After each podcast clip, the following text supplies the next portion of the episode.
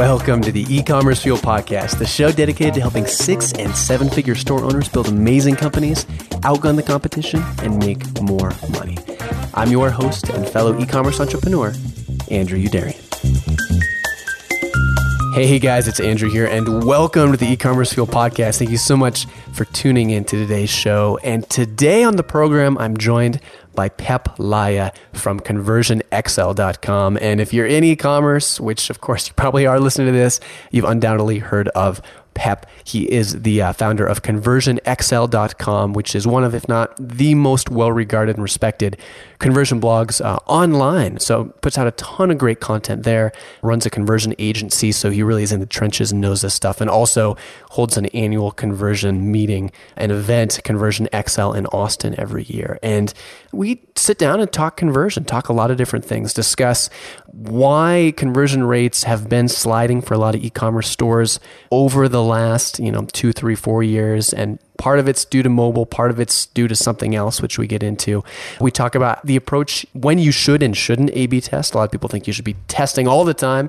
Sometimes it doesn't make sense to. We cover what the most crucial things for an e commerce store to focus on from a conversion aspect are. Dive into a lot of different things as well as talk about his upcoming event in Austin. So I'm going to go ahead and get right into it with Peep Laja from Conversion XL.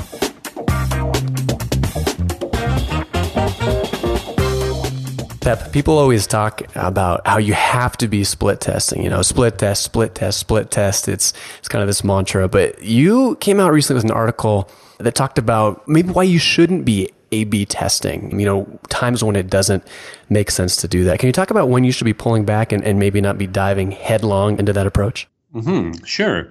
So with A B testing, we are trying to understand whether there's a significant difference between different variations of a web page. And now, in order for us to understand whether there is a difference or not, we need data samples. And we are only able to tell if there is a difference if the, the sample size is big enough. So, low traffic websites, unfortunately, just don't have enough transaction volume. Basically, we won't have enough evidence to know one way or another. So, if you have less than, broadly speaking, 1,000 transactions per month.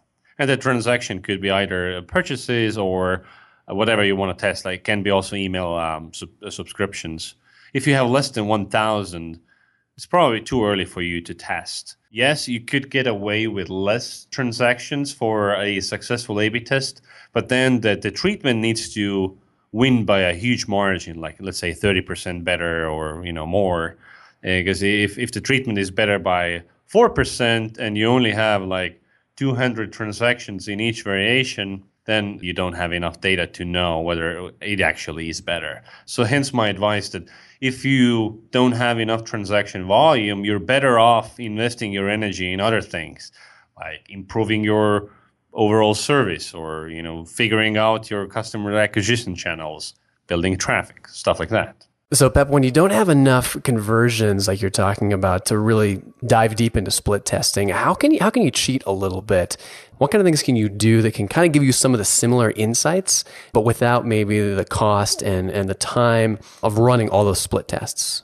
A/B testing is for validation, whether something worked or didn't. So we have two unscientific ways to kind of do the same thing, but with less validity.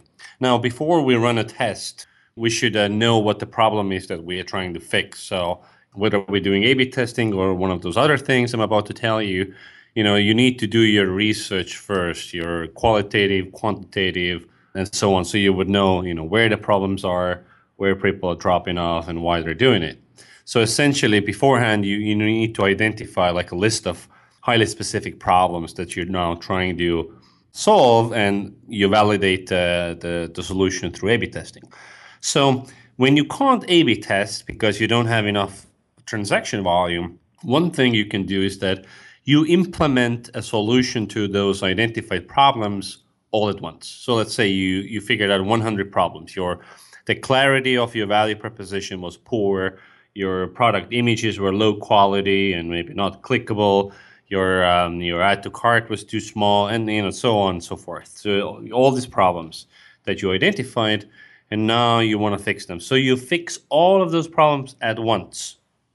And then you go to your digital analytics tool, whether it's Google Analytics or whatever, and you want to see a lift, a change in your results basically overnight. So if you had 100 transactions per week, now you want to see 130 or 140 transactions per week. You need to see a lift at least 20 or maybe 15% or bigger in order to know that the changes that you made actually had a positive impact. If it's like 10% or less, you really don't know because that's just noise and regular traffic fluctuation and all that stuff. So that's that's one thing. Just change everything once at once and hope for a 20% or bigger lift in uh, transaction count.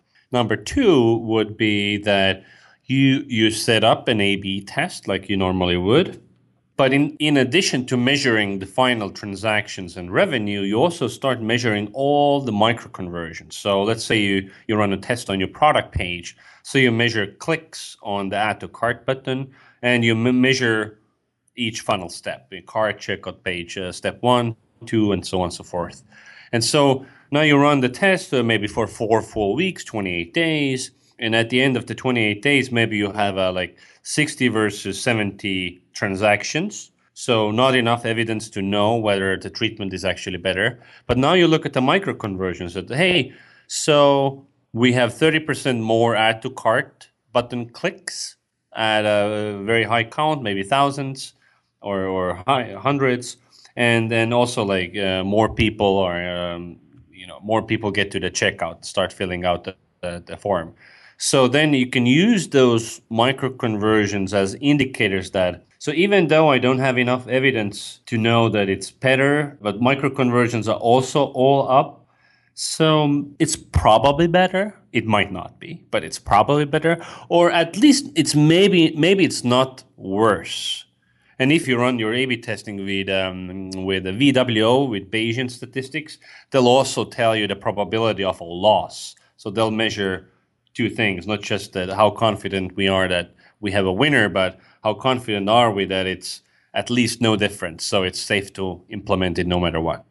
Yeah. So really what you're doing is you're just kind of looking at the metrics that have the most impact on your conversion rate going upstream to get a larger sample size so you can be more confident. Exactly right. But again, this is highly unscientific and you're going to get stuff wrong. Like sometimes all your micro conversions are up, but it actually has negative implications on your bottom line because you know imagine you put everywhere signs free beer free beer free beer and they get to the final page and there is no free beer they have to pay for it so the micro conversions all up but uh, final transactions are, are down because they're pissed at you what percentage of either big site redesigns or migrations, things like that, do you see taking kind of the change everything at once approach and see how it works out? Because that's historically that's that's what I've done just because thinking through, like you talked about, thinking through, well, from our side, just more, more so like testing, you know, let's say you're changing 30 or 40 or if not 100 different things on your website, trying to isolate the impact each one of those has individually is a really time consuming process. So what percentage of the redesigns that, that you do for clients is a change everything and see how it impacts the bottom line versus a let's test everything we implement and see how that independently affects mm-hmm. the outcome? No, a, a, radical redesign where you change all of the website is extremely risky and often, I would say 50% of time backfires, meaning in most cases, I would say in 60, 60, 70% of cases, there's no difference whatsoever in conversion rate. So you spent all the time developing and designing and wasted all the time and money for nothing. Or in you know another maybe like 20% of cases that conversions actually go down and this is where the changes were made because of silly reasons you know oh we need some you know fleshy sliders and we need some other random ideas i read about in a blog post you know radical redesigns need to be managed and done extremely carefully you again start with proper research because you, want to figure out which bits of your website are actually working and which are not working so the layouts that are working, you want to keep the same. You might do a facelift, but what goes where is the same. Where some pages where it's uh, really performing poorly, you want to completely rethink. So, like for instance, on your cart page, the average is that it's a 50% drop off in the funnel. So if your cart is 30% drop off, that means it's good. So you don't want to change that. Or if it's uh, if it's an 80% drop off on your cart page, you absolutely want to change everything about that page because that page sucks, and so on. So you use these average benchmarks. You know, you're like your product page add to cart ratio. You know, 10% is pretty typical. So if it's much lower than that, it's crap. If it's much higher than that, it's it's good, and so on and so forth. And of course, it's all very contextual. Depends on what you're selling and how expensive it is, and so on. You just said it's contextual, and so completely understanding that it varies based on industry, it varies based on pretty much every unique business and situation. But mm-hmm. inevitably, I and I know other people listening are saying, "Well, what what what are the averages? Give me some averages." So you said ten percent. Could you give me a sense of like what going through the funnel, maybe from homepage to product? Well, maybe we can take a product page down to the checkout. Can you give us a sense of product page to add to cart to starting to checkout to all the way through? What percentage you're seeing, and so people can get a sense of that, and maybe also, mm. what, mm-hmm. you know, kind of some of those average uh, metrics. Every every single page has one goal. Every single page has one goal. So, goal of a category page is to get them to click on a product page. On a category page, that's what you measure. And on a product page, it's uh, add to cart click. So on an add to cart click, uh, typical is 10%. So if, if less than 10% click on the add to cart button, it has room to grow, probably. And if, if it's like 15%, you're doing fine. On the cart page, 50%, advancing to checkout from the cart is um, the average, typical. So if you if you do less than that, it's you're in trouble. If you do more, congratulations. And in the checkout, now there is no correlation really between checkout steps and performance. You know, like I have seen seven and six step checkouts work extremely well, and one step checkouts that perform terribly, and vice versa. So rather, I would say that eh, don't focus on the number of steps here but rather on the percentage of people dropping out once they get to the checkout. Because now they're they should be pretty motivated, right? Because they found the product, added to the cart, confirmed that they want to start checking out, and now it's about filling in their data and stuff. So, ninety percent plus is highly possible. So I would say that if in your checkout, you know, like under eighty percent of people are, are um, completing the purchase, there's something wrong and that's good news because that means that there's a huge possibility for your business to do better. And, you know, it might be that the checkout has, you know, terrible usability and whatnot, possible. It also might have to do with their motivation or fears, like basically the emotional side of what's going on in, inside their mind. And also, you know, distraction, external distractions. So on mobile phones, you see bigger drop offs because they're more easily distracted you know, because they might be uh, driving or you know what, whatever. So yeah, those are kind of the averages. Peep, you mentioned you know how conversion rates change a lot over mobile to desktop, and one thing you know I've seen in my own business, one thing I've I think is happening to a lot of other store owners because I've heard this from them is uh, especially here in the US, is this slow erosion of e-commerce conversion rates over the last four to five years. And part of that, you know, if you look at the break, part of that's due to this explosion in mobile traffic, right? Like people just almost every mobile site or mobile conversion rate for, for store owners I've talked to is well below the desktop uh, mm-hmm. average, right? And depends what you sell, but yes, in most cases that's true. Yeah, and so which makes sense. That makes sense. But you would expect to see, let's say, if you have a, a fixed pool of people, they're moving from shopping on desktop to mobile, and maybe some of them purchase on mobile, but maybe a lot of them just find your your site on mobile and then they come through and convert on desktop because it's easier. That's a theory a lot of people have, and you would assume that if that's the case, your mobile conversion rate, okay, it's going to be lower, but you're going to see likely an increase on the desktop side for the conversion rate because you have more people coming kind of further down in the purchasing process. They come to you, they purchase more quickly without visiting two or three times to learn. But that's not what I've been seeing and what other people have been seeing. Have you been seeing this in kind of the clients you're looking with? And if so, do you have any theories on where these shoppers are leaking out of? Are they going to Amazon's mobile site? Is it just what's happening there? Mm-hmm. So I think there are two. You know, yes, I, I have seen this uh, and have had many many discussions with my colleagues and, and clients about it. So there are two underlying trends that I think we can blame, or three even. One is that there's just so many more e-commerce stores around. So there used to be way less, but now anybody can go to Shopify and just open one that looks pretty decent, you know, overnight and start selling. The money is distributed among a bigger range of uh, online stores. Also, when we look at the really big online stores, let's say Amazon, and you look at their annual revenue growth, whether globally or in the US, and it's growing by the billions every year. So it used to be, you know, 20 and now it's 25 billion. So where did that five extra 5 billion come from? Well, from all the other stores.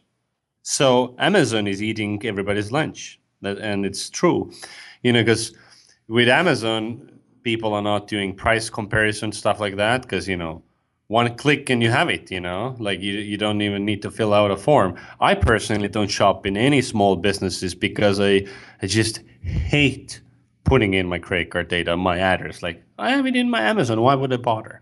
So that's that's two. And three is the number of um, the mobile traffic that has exploded it, has brought in more people using the internet so especially in the poor income classes where they might not have a desktop or a laptop computer at home, but everybody has a smartphone and they're surfing, and uh, you know, so that kind of more people, less purchases brings your average conversion rate down, even though your absolute numbers might not be down. Yeah, I think it'll be interesting. I'd, I'd, love to see. I'm sure we will see some kind of technology like Apple Pay, but in a browser. So, because right now you can use it, but you have to have your own app. If we see that come over to a browser, and also some kind of technology making it easier for for e-commerce store owners to, to capture lead, you know, capture an email address or something like that on the mobile version and then convert them more on the desktop. Yeah, yeah, yeah. And I mean, I would encourage all e-commerce um, site owners to to ex- experiment more with alternative payment methods other than credit card, like Amazon payments, stuff like that, where you know, like somewhere where my address and my credit card is already stored. When we've experimented with a number of payment options on a site, so two always kicks one at one's ass. Like basically, adding PayPal to credit card already makes it better, and adding a third one typically makes it even better. And if you had a, a fourth and fifth one, well, now it's like sometimes it gets better, sometimes it gets worse. In Europe, that's you know complicated because in in Europe you have a, a plethora of payment systems people want to you know pay with their bank essentially and so on. So so we've done some experimentation there. Yeah, we actually just got done adding Amazon payments to our Shopify flow, and uh, probably ten percent plus of people pick Amazon payments for which which you know makes sense. Everyone's got just about everyone's got an Amazon account set up. Mm-hmm. And I think the more people, the more stores add that as an option, the more people start using it. I think it's still in its infancy. I think more people will start using it once they experience how you know convenient it really is. Peep, you had a great article on on the ultimate guide to increasing e-commerce conversion rates, and we'll link up to that in in the show notes. It's it's worth a read in its entirety. Um, would you mind mentioning just kind of the lead on that? What are the the two to three biggest things an e-commerce store owner can focus on to increase conversion. Obviously, with the caveat, everyone, you know, everyone's situation varies. You got to test on your own, but forcing you to go back into the to the the broad sweeping generalizations. What are those two to three biggest things people should be really hammering on? Yeah. Well, if your product is at all about the design, like clothing, shoes, flowers, whatnot, images is the key thing people don't read the copy, the product description. They'll look at the product photo. When whenever I'm working on an e-commerce site, putting an emphasis on on photos, the quality and the size, the bigger the better, and and the quantity, like how many basically different photos per product you have. So that's that's like a surefire deal. Even with one of our clients, uh, Diamond Candles, selling scented candles. You know, you buy it because it smells good bigger images increase sales. You know, it's like it's just people people are visual. You know, because when when you when you look at the how our brain is constructed, we have the the old the reptilian brain, and that processes visuals. It can't read, can't understand text, and that's the decision making part of the brain. So. I would I would put visuals above all, and same goes for like category pages. Having bigger thumbnails and less products on a row, typically makes a difference, a positive difference. So that that's one big thing. And of course, not all products are visual. other things that are really easy, low low hanging fruits, and most e-commerce sites that I see are not doing it, is communicating maybe three key reasons to buy from you on key pages where people land. Because people usually put their maybe maybe they put their value proposition on their homepage. But if you look at your top landing pages and when you group category and product pages into uh, groups, you, you'll get way more traffic landing on your product and category pages than on your homepage. So if people and people who landing on your category and, and, and, and product pages are probably searching for something specific and your SEO kicked in or your or your PPC ad. So they're looking for something specific. They find it on your site. They land on your page. And the only thing you say is this I have this Nike shoe, it's like 50 bucks, buy. Well, that is every other store saying the same stuff.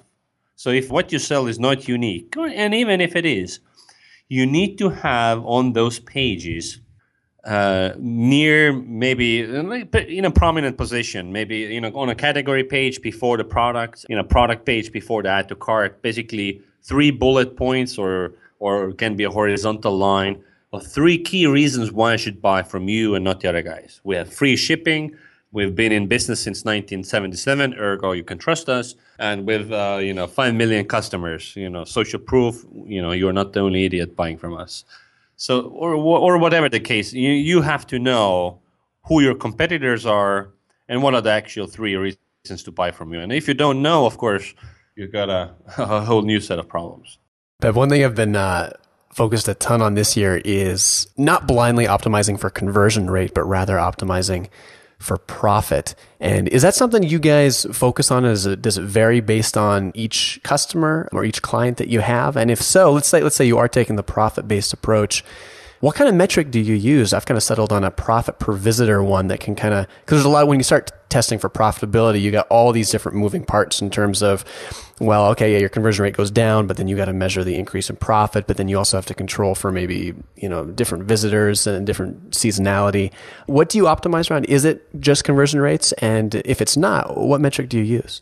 So for e-commerce, conversion rate is definitely not the, the final godly metric to worship because then you slash your prices in half and your conversion rate will go up, but you'll make less money. So conversion rate is just an indicator.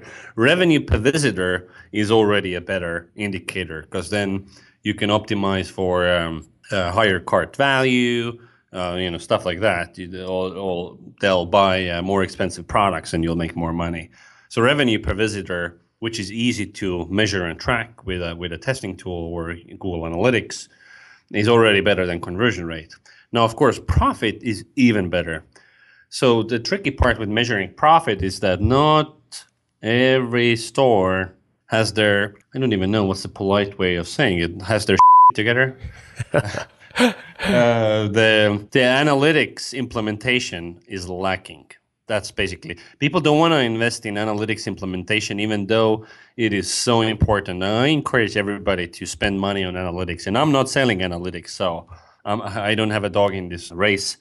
So what you can do, you know, first of all, you need to use enhanced e-commerce. You know, you get a whole these all new metrics that you can see, and when you're running A/B tests or whatever you you're changing, you always analyze the results in Google Analytics, not the testing tool. So all the testing data should be integrated with Google Analytics, and you you look at uh, different metrics across different variations in your analytics tool. So custom dimensions and all that great stuff so maybe you guys have heard of the terminology single source of truth. Because you know, we a typical, especially a small business owner, is that well, I have my you know visitor data here, and then uh, the purchase data there, and then the CRM is a third system, and you know, so I have different data in different places, and putting them together is really don't know how to do it or whatever, or it's expensive. So you can really do that with Google Analytics. Of course, there are much more sophisticated enterprise level tools for that, like RJ metrics and, and whatnot. But with Google Analytics, if you get a Google Analytics implementation guy, he can um, add this custom information for every product that is in there, which is your profit margin per product and all that stuff, and all that rich information can be available in Google Analytics um, for you. And so if you have that, now you can really optimize, as you said, for, for profit. So, sorry, just to clarify, are you saying because profit per item, that's not currently supported by Google Analytics, is it? You can uh, add any custom data into your analytics that you want, really. Oh, okay, so but it's probably so you basically you need to be using Google Tag Manager, and through data layer, you inject all kinds of information onto your page as you want, whether it's your uh, you know basically your product uh, taxonomy and your product can have you know individual uh, profit margin information in in there already. Yeah. Do you think we're going to see that at some point be kind of a native feature of Google Analytics? Because they've already got, you know, conversion rate by product and a lot of these more product oriented things, but out of the box, it doesn't seem super easy to, to assign a profit yeah, per item. Yeah. You should, you should budget like, you know, depending on who, who you're going to get, but basically uh, 10 to 25K to get this stuff all uh, implemented with an expert. So yeah, I think it will come available. Maybe it will go to Google Analytics Premium first because they're they sure are pushing that one more now, and also the the new A/B testing tool coming out, Google uh, what's it called, Google Convert, or that that's also going to be a premium product first and foremost, and. Yeah, so far I would recommend find an affordable analytics implementation guide. Get get it set up. Uh, Peep, you had a uh, a conference last year down in Austin, Conversion XL Live. Sounded like it went really well, and you've got one coming up uh, March 31st to April 1st this year in 2016 in Austin, or just outside of Austin, rather.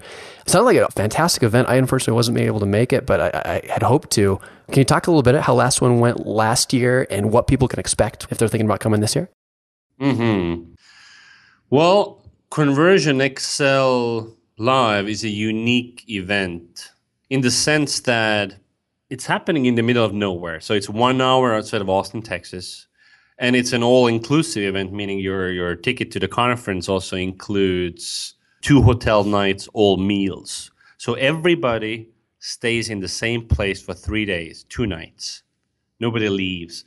So that creates the best networking you can imagine because like everybody's just there doing everything together. And so it's so much fun, great parties. And of course, the content is just hands-on practitioners only, really kick-ass people, mostly focused on conversion optimization, kidding, squeezing more money out of your uh, your visitors and how to do it, how to we have a day one is our psychology and persuasion, understanding people's mind uh, day two will have on um, just the process of A/B testing and optimization, and and day three will will have uh, more like traffic analytics, personalization, retention, uh, stuff like that. So all things very very relevant to uh, e-commerce people.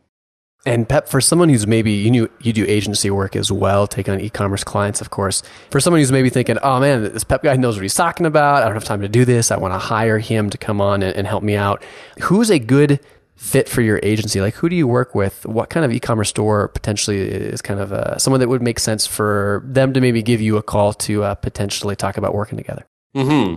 So we run a lot of A/B tests. We do like done for you conversion optimization. So it's it's hands off for the client, and we run a lot of A/B tests. And in, in order to run tests, you need to have the transaction volume, to traffic. So uh, somebody a good fit is somebody who whose annual revenue is more than ten million dollars, and who has thousands of transactions per month. So that's kind of the, the starting point, because uh, really that's where we can do you know a lot of the fun stuff. Yeah, yeah. Um, well, Peep, it's been a blast having you on talking this kind of stuff. If, if, you're interested in, in either Peep's agency work or Conversion XL Live, you can learn out learn more about both of those, the blog and the agency at conversionxl.com. And for the live event, that's live.conversionxl.com. Peep, thanks so much for coming on. Really appreciate it. Thank you so much, Andrew that's going to do it for this week. If you enjoyed the episode, make sure to check out the e-commerce fuel private forum, a vetted community exclusively for six and seven figure store owners. With over 600 experienced members and thousands of monthly comments, it's the best place online to connect with and learn from other successful store owners to help you grow your business. To learn more and apply, visit ecommercefuel.com forward slash forum. Thanks so much for listening, and I'm looking forward to seeing you again next Friday.